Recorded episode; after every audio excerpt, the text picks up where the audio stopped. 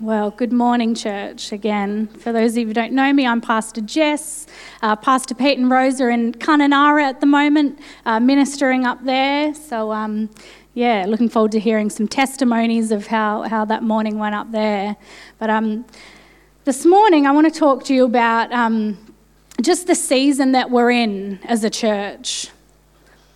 You know, in this season, I really believe that God wants to give us eyes to see, ears to hear, and a heart to receive. You know, He said to the Pharisees, Though you have eyes, you do not see, though you have ears, you're not hearing. So, in this season, you know, especially as we step into a season of prayer, it's like God wants to reveal those things to us. He wants us to be the ones that discern the times. Uh, not only so we can just look out and say, wow, look at that, that we actually take part. You know, that it's more than just, say, looking for a manifestation of the kingdom of God, but it's actually becoming one.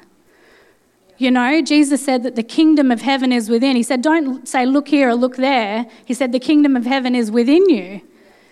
I just get so um, excited when I um, find out that a Christian person has been catching up with an unbeliever. We've got a few Christian people in the park at the moment, and I was driving past the other morning and I seen uh, someone who I know is a Christian talking to a whole group of people, and I just thought, wow.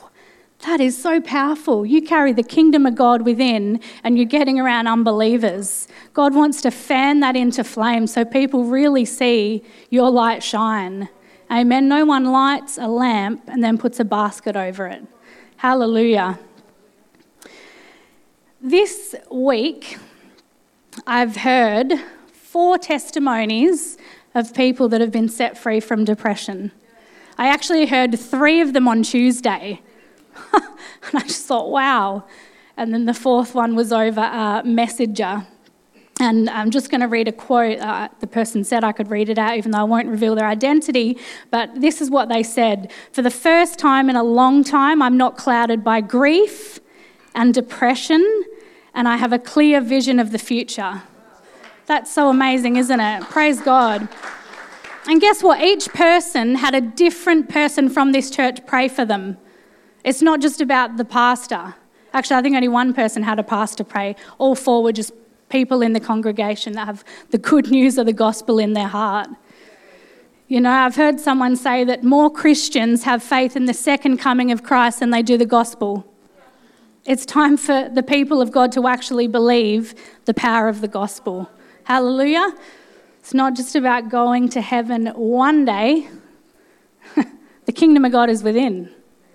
That's good news. I just want us to turn to Luke chapter 4.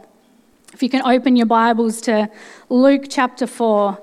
Actually, I've got slides, but I don't have this one up. I'm going to go to that one in a sec, but that's okay. Let's start in Luke chapter 4. Who's got their Bibles? Uh, like six people.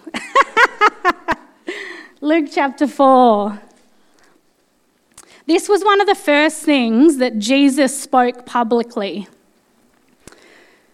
He, there's actually over 300 prophecies in the Old Testament about Jesus. So he could have got up in the synagogue and said many, many things. But this is one of the first things that he's taught publicly in the synagogue. It reveals a lot about his ministry. Luke 4:18, he says, "The spirit of the Lord is upon me because he has anointed me to preach the gospel to the poor. He has sent me to heal the brokenhearted. Church, we are in such a season of healing at the moment. It's like people are coming in one way and they are leaving a different way. That is what God is doing in this season. And He wants to do it through us. Who's in for that? There's no greater joy. Ministers of reconciliation means that we reconcile everything that's out of joint with that. Everything comes back into line. Amen? To proclaim liberty to the captives, recovery of sight to the blind, to set at liberty those who are oppressed, and to proclaim the acceptable year of the Lord. And then he closed the book and he gave it back to the attendant and he sat down. And the eyes of all who were in the synagogue were fixed on him. They would have been like, Who does he think he is reading that out? and then he says, and then begins to say, Today, everyone say, Today, today. this scripture is fulfilled in your hearing. Wow. That is such an amazing thing that that is the first thing that Jesus said. And then he says to the disciples later on, As the Father sends me, I now send you. Who, who wants a part of that? Amen. All right, the first slide's up. I've actually been stuck on this verse for weeks. I just keep meditating on it and meditating on it. And um, who's familiar with the book of Daniel? There's lots of prophecy in there, lots of end time prophecy. But there's a part in chapter 10 where uh, Daniel starts to see, actually, in chapter 9, it talks about where he starts to see that uh, the Israelites are going to be in captivity for 70 years. And so he starts to intercede on behalf of the people. And then this, I just want to read this um, 10 12. Then he, there's the angel that's appearing to Daniel. And he says, Do not fear, Daniel, from the first day that you set your heart to understand. From the first day that you set your heart to understand and humble yourself before God, your words were heard, and I've come because of your words. That is such a powerful insight into the people of God uh, being receptive and having eyes to see, ears to hear what God is doing in this season. If you want to take part, it's going to take this setting our hearts to understand, having that humility. What did Jesus say about prayer? Go into your room and shut your door and pray to your Father who sees in secret and he'll reward you, reward you in the open. We're in such a season where He's calling us into that place. That secret place should be our most familiar place. Amen. We've got the World Prayer Assembly coming up in October for anyone who's down in Perth. That's going to be an amazing time. But, you know, it's not about one church or one denomination, it's about the body of Christ coming together and praying about this end time revival that everyone takes part. There's an interesting uh, passage in Exodus. I don't have this one up there, but um, Who's familiar with the story of uh, when Moses had the stick and he crossed the Red Sea with the people of God? That's like a kid's Bible story, right? Most of us should know that one. But I was reading this and I thought there's three different perspectives in the same situation here. You've got the Egyptians who have gone, right, they're stuck. They're standing in front of uh, the Red Sea. The Egyptians have gone, great, we can go, we can pursue, we can bring them into captivity. But then you've got the Israelites who start to complain and say, Oh, it would have been better if we go back to Egypt and go back into bondage. Moses, did you bring, out here, bring us out here to die where there not enough graves in Egypt? Same situation, different perspective. But then you got Moses And Moses said to the people, Do not be afraid. Stand still and see the salvation of the Lord, for which he will accomplish for you today. For the Egyptians whom you see today shall be again no more forever. Verse 14 The Lord will fight for you, and you shall hold your peace. Three different perspectives, same situation. God is wanting to bring us into the perspective that Moses had. What looked like a complete defeat. They were standing in front of an ocean. This had never been done before. And God says, See that stick in your hand, Moses? Point it towards the sea. And what did God do? He parted the sea. Do you think Moses would have been like, You want me to do what? Sorry? But it was the biggest deliverance of the people of God because Moses had eyes to see, ears to hear, heart to receive what God wanted to do. Amen? All right, I feel to do a little demonstration, so I'm going to get my husband up. I only told him this about 10 minutes ago. Okay, so you stand back a little bit. All right. So if someone were to come and stand before us, you kind of start to know some obvious, notice some obvious things about them. I can, you know, notice that he's got boots from Kmart for $10, by the way. start to notice, you know, shirt or, you know, hair tied up, obvious physical things about his appearance. Perhaps he starts to talk and you think, oh, he likes fishing, or, you know, you start to notice things about his personality. I just want to bring us into a truth of how God sees us. Ephesians 1 4. just as He chose us in Him before the foundation of the world, that we should be holy and without blame before Him in love. The Amplified Version says, You're blameless in my sight, you're above reproach. That's how God sees us. You're blameless in His sight. Amen? And it's because of that that He says, I want you to come boldly. I want you to come boldly to the throne of grace. Can you just come and approach me, but do it like really sheepishly and like you, and, and you're going to come and grab this.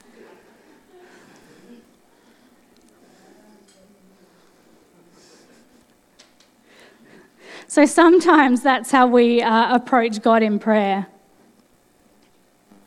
It's not scriptural, church, it's not scriptural to approach God like that. Amen. This is how we are to approach Him. Let us then fearlessly and confidently and boldly, everyone say boldly, draw near to the throne of grace, the throne of God's unmerited favour to us sinners, that we may receive mercy for our failures and find grace to help in good time for every need. Appropriate help and well timed help is coming just when we need it. Hallelujah. I want you to come and grab this, but do it boldly. He's so willing. And that's how we uh, approach him in prayer. What did the angel say to Daniel? I've come because of your words.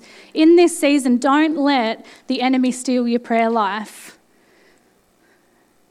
Pray, pray those bold prayers, those outrageous prayers. I think, Rach, you had this uh, in your communion message. Isaiah 53 4 to 5. Surely, everyone say, surely. He has borne our griefs. Uh, the Amplified actually says anxiety, grief, calamity. I want you to think of something that you feel like stopping you right now. He took it. It says, He's carried our sorrows. We esteem him stricken, smitten by God, and afflicted, but he was wounded for our transgressions. He was bruised for our iniquities. The chastisement for our peace, everyone say, our peace, was upon him, and by his stripes we are healed. That's why we yield to Him. That's why we continually want to be giving ourselves over to Him. No one else paid for our freedom. Amen.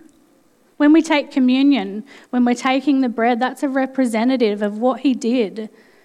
Those griefs, those anxieties, those people that have been set free from depression, that's the outworking of the gospel. That's for now, that's for today. You know, my girls had their athletic carnival uh, this week, and um, so cute seeing them do all the games and races and they both really, really wanted to get one of the ribbons, and they only had two running races each, and that's where you get the individual ones. I don't think the team ones count that much, according to them. And uh, one of my daughters um, got one, and the other one didn't. And I thought, oh, okay, how's this going to go? And one of them cried because she didn't get it, and her sister did get it. The one that had the second place was, you know, and she said, Can I wear this into town today? I'm like, if you want. so she's walking around in Woolies with this second place ribbon on, you know. but it's like when we are in the gospel, we don't wear individual victories. We carry the victory of Christ. We're representatives of what he did on the cross. It's not about an individual uh, thing, look at me, look what I did. Amen. We're trophies of his grace. We all partake. And I'm just sharing some truths with you this morning that are going to stop that prayer life being powerful, getting on our knees. I just feel the Holy Spirit really wanting to share some things with you this morning, church. So open your heart. I'm sharing a few scriptures that we talk about a lot, and sometimes, oh, yeah, I've heard that. Open your heart and allow the Holy Spirit to reveal something new to you this morning. Amen? Okay, so we know that um, the enemy prowls around like a lion, right? And we know that we are the ones that have to cast down every argument, every high and lofty thing that exalts itself above the knowledge of God, and we've got to bring it into the obedience of Christ. That's like a daily thing that we need to do. I say to my kids, think about what you're thinking about. I was at uh, netball the other day with one of my daughters, and she starts going, oh, I'm the worst one on the team, and oh, I just, oh, had, the coach, all of her feedback's always at me, and, and, and it's, just, it's just not true. And as she was out there playing, I could just see her confidence just really low, and I thought, the enemy is trying to steal that from her. That's the one thing that she does, the one after school activity that she does, and the enemy's out there trying to steal it. So it's up to us to pull those thoughts down. No one can do that for you. And, you know, I was thinking about this, and fear should be a really big warning sign. When we're thinking about things, say a situation, we've got a, a thought pattern that's rooted in fear, that has its fruit in fear, you start thinking about it. Oh, I feel a bit, you know, anxious, anxiety, terror, alarm. Warning sign. It's not God's voice. You know, when we're in Israel, they actually drive on the other side of the road. And so simple things like trying to cross the road, you get to the road and, and there, there was 42 people on our tour. So you've got 42 people from Australia trying to cross the road, looking the other way. The cars are actually coming from that way. I stopped someone from getting right. I'm like, stop, they there. And oh, they came back and, you know, a simple thing like crossing the road, but if you don't know what you're looking out for, you're going to get in trouble. Amen? Fear. It's not the voice of God.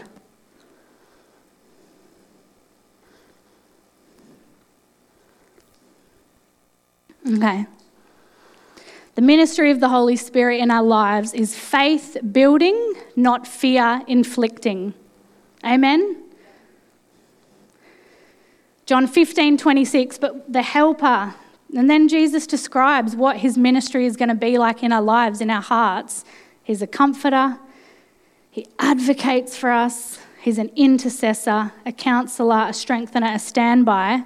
When he comes, whom I will send to the Father, send to you from the Father, that is the Spirit of truth, what's he going to do?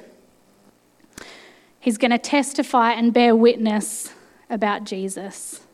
What did we just read in Isaiah 53? That he's borne our griefs, our sorrows, our calamity, our anxiety, depression. When we yield to the voice of the Holy Spirit, he's bringing us into the victory of Christ. Amen.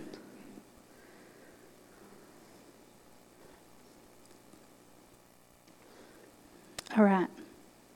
Yielding to the voice of the Holy Spirit. I was driving along um, the other day and I heard the Holy Spirit say in my heart, You're illegitimate if you don't receive correction. So, ooh, that's what's that about? You're a son and a daughter if you receive correction.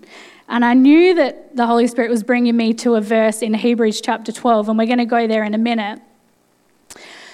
But I just want to say that there's some portions of Scripture that the enemy has used to bring the people of God into fear.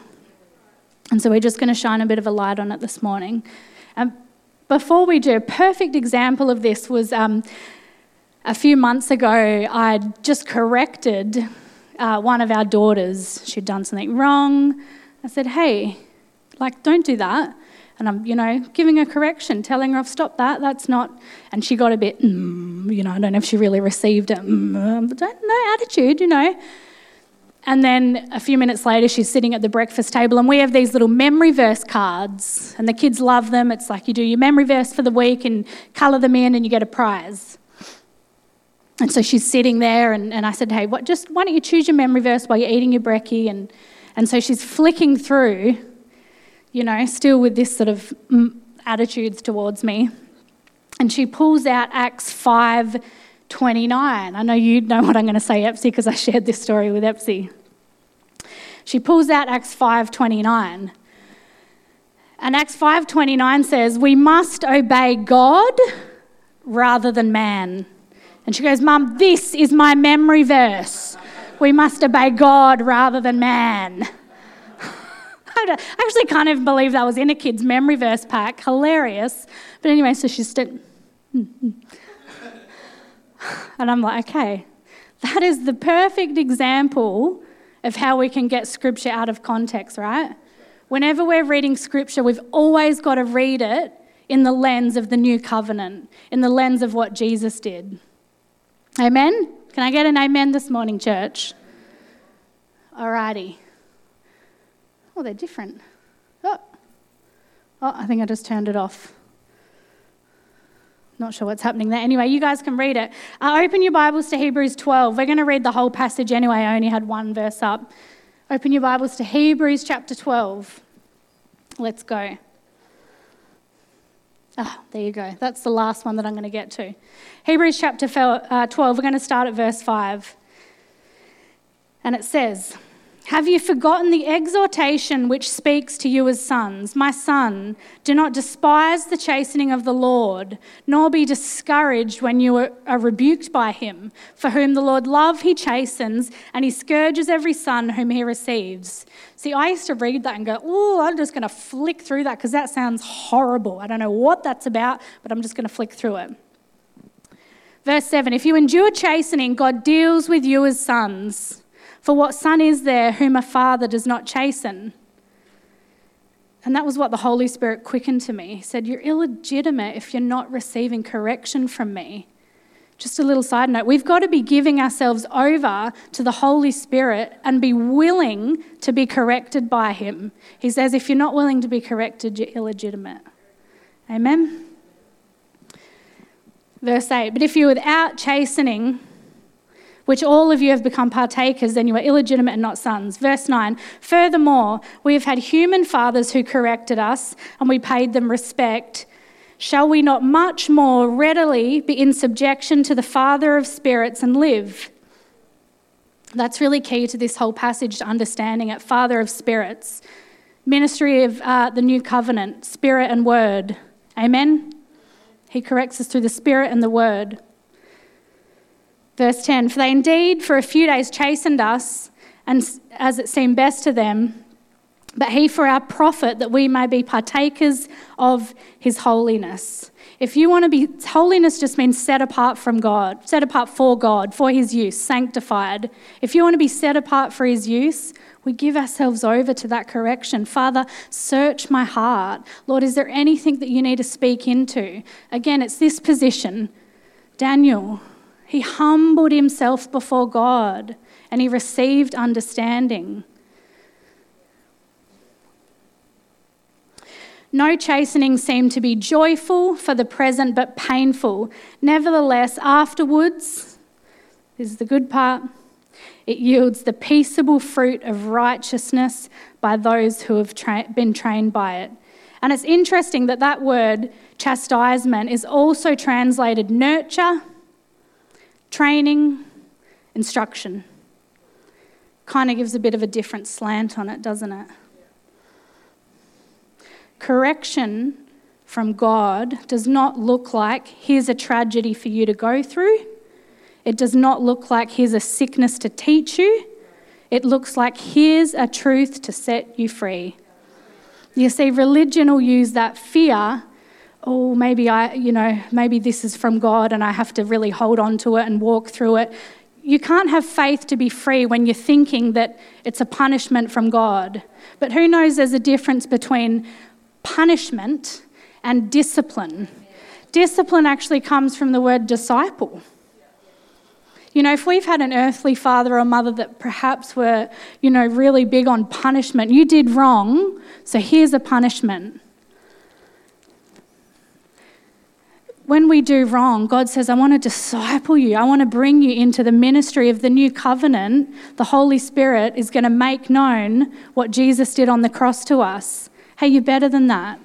I haven't called you to that. I've set you free from that. Jesus paid for that. That's what we want to be yielding to. Amen. And sometimes it can be a little bit uncomfortable. You know, I liken it to say, I got a massage yesterday because my neck was just feeling a bit tight. And, you know, as the lady's getting in uh, my neck, I'm like, ooh, ooh, you know, but you know that it's doing good. That's why we yield to Him, yield to His voice. Or it can be like, say, um, our kids do this in the morning a lot we're fast asleep and they'll come in and like open the curtains and turn the light on and you kind of go like you're a little bit blinded and startled for a minute i've had times where god's spoken into my life and i've gone oh yeah, you're right. That actually isn't in line with who you are and what you want for me. And so I yield myself to it. That's where fruit comes from. We're illegitimate if we're not receiving the correction, the instruction, the discipline, the chastisement. Does that kind of bring a different meaning on that word for you now? Something that we want to give ourselves over to. Amen. I just want to read Daniel 10 12 again.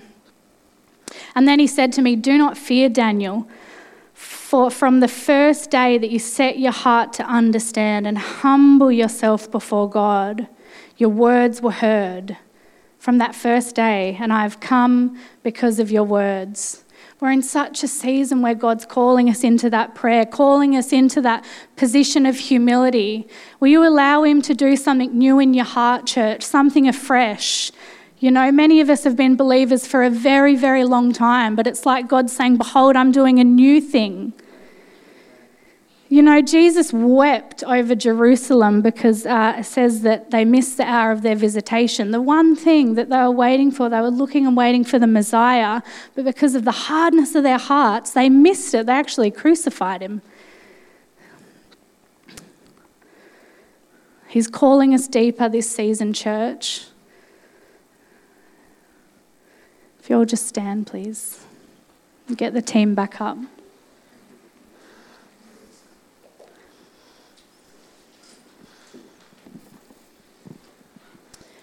Thank you, Lord God. Just close your eyes, church. Lift your hands to heaven. Thank you, Lord God. We just thank you, Father. Thank you, Lord God. Thank you, Father. Thank you, Holy Spirit, that you're here. Revealing that ministry of Jesus, that He's taken our sorrows and griefs and calamities and anxieties. Father, such a season of freedom for your people. But Lord, you're calling us to prayer. You're calling us to humble ourselves, Father, to get down on our knees, Father God we just thank you, Father God, that this is a church that has eyes to see and ears to receive, ears to hear, a heart to receive. We just thank you, Father God. We give ourselves over to you, Lord God, for that new thing that you're doing, Lord God. That we are ministers of reconciliation. Thank you, Father God. Thank you, Father. Lord, I just speak to every heart right now that's been in bondage, Father God. I just speak the breath of God into those areas, Father God, those areas that have been there for way too long. Father, we just thank you such a season of freedom. I know I keep saying that, but it's what God is doing at this time. We just thank you, Father, for healing in the house, Lord God, that you're bringing many sons and daughters into glory. Father, we yield to your uh, correction, to your direction. Thank you, Father. Thank you, Lord God. Thank you, Father. Praise you, Lord.